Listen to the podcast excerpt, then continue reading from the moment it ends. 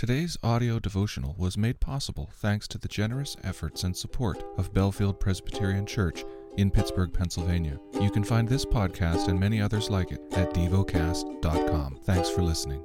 Heidelberg Catechism. Question 116. Why do Christians need to pray? Because prayer is the most important part of the thankfulness God requires of us and also because God gives His grace and Holy Spirit only to those who pray continually and groan inwardly, asking God for these gifts and thanking God for them. Question 117. What is the kind of prayer that pleases God and that He listens to? First, we must pray from the heart, to no other than the one true God revealed to us in His Word, asking for everything God has commanded us to ask for. Second, we must fully recognize our need and misery so that we humble ourselves in God's majestic presence. Third, we must rest on this unshakable foundation. Even though we do not deserve it, God will surely listen to our prayer because of Christ our Lord. That is what God promised to us in His Word. Question 118. What did God command us to pray for? Everything we need, spiritually and physically, as embraced in the prayer Christ our Lord Himself taught us. Question 119. What is this prayer? Our Father in heaven, hallowed be your name. Your kingdom come, your will be done, on earth as it is in heaven. Give us this day our late our daily bread, and forgive us our debts, as we also have forgiven our debtors. And do not bring us to the time of trial, but rescue us from the evil one. For the kingdom and the power and the glory are yours forever. Amen. The lesson is from the book of Acts.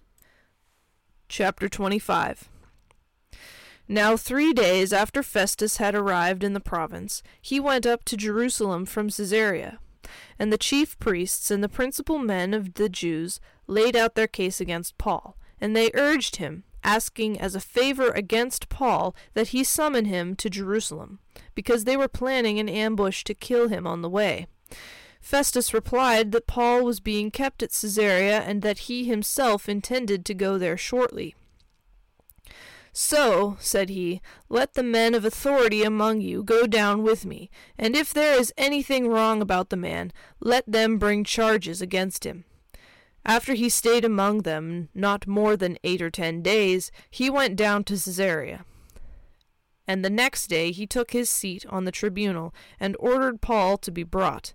When he had arrived, the Jews who had come down from Jerusalem stood around him, bringing many and serious charges against him that they could not prove. Paul argued in his defense neither against the law of the Jews, nor against the temple, nor against Caesar have I committed any offense. But Festus, wishing to do the Jews a favor, said to Paul, do you wish to go up to Jerusalem, and there be tried on these charges before me? But Paul said, I am standing before Caesar's tribunal, where I ought to be tried. To the Jews I have done no wrong, as you yourself know very well. If then I am a wrongdoer, and have committed anything for which I deserve to die, I do not seek to escape death.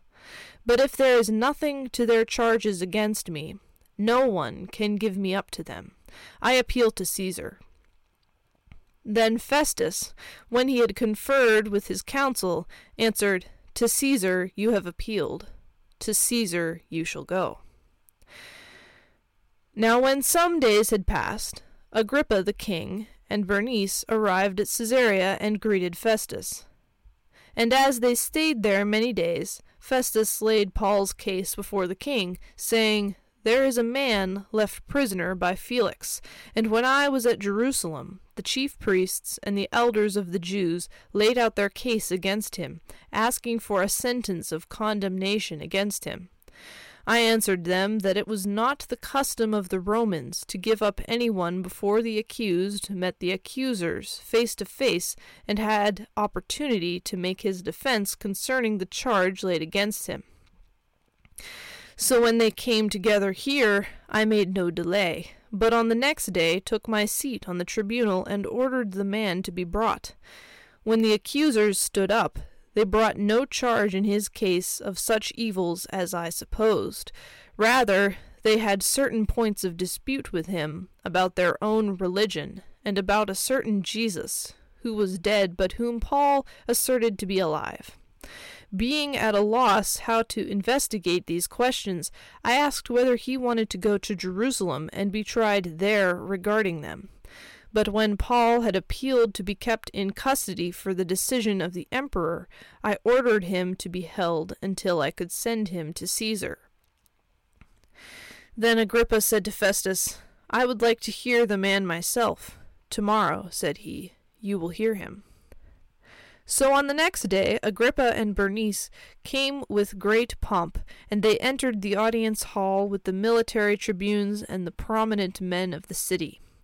Then, at the command of Festus, Paul was brought in. And Festus said, King Agrippa, and all who are present with us, you see this man about whom the whole Jewish people petitioned me, both in Jerusalem and here, shouting that he ought not to live any longer. But I found that he had done nothing deserving death. And as he himself appealed to the emperor, I decided to go ahead and send him. But I have nothing definite to write to my lord about him. Therefore I have brought him before you all, and especially before you, King Agrippa, so that after we have examined him, I may have something to write. For it seems to me unreasonable, in sending a prisoner not to indicate the charges against him. Meditate and dwell on what you're paying attention to in God's Word. How has it connected with your heart or mind?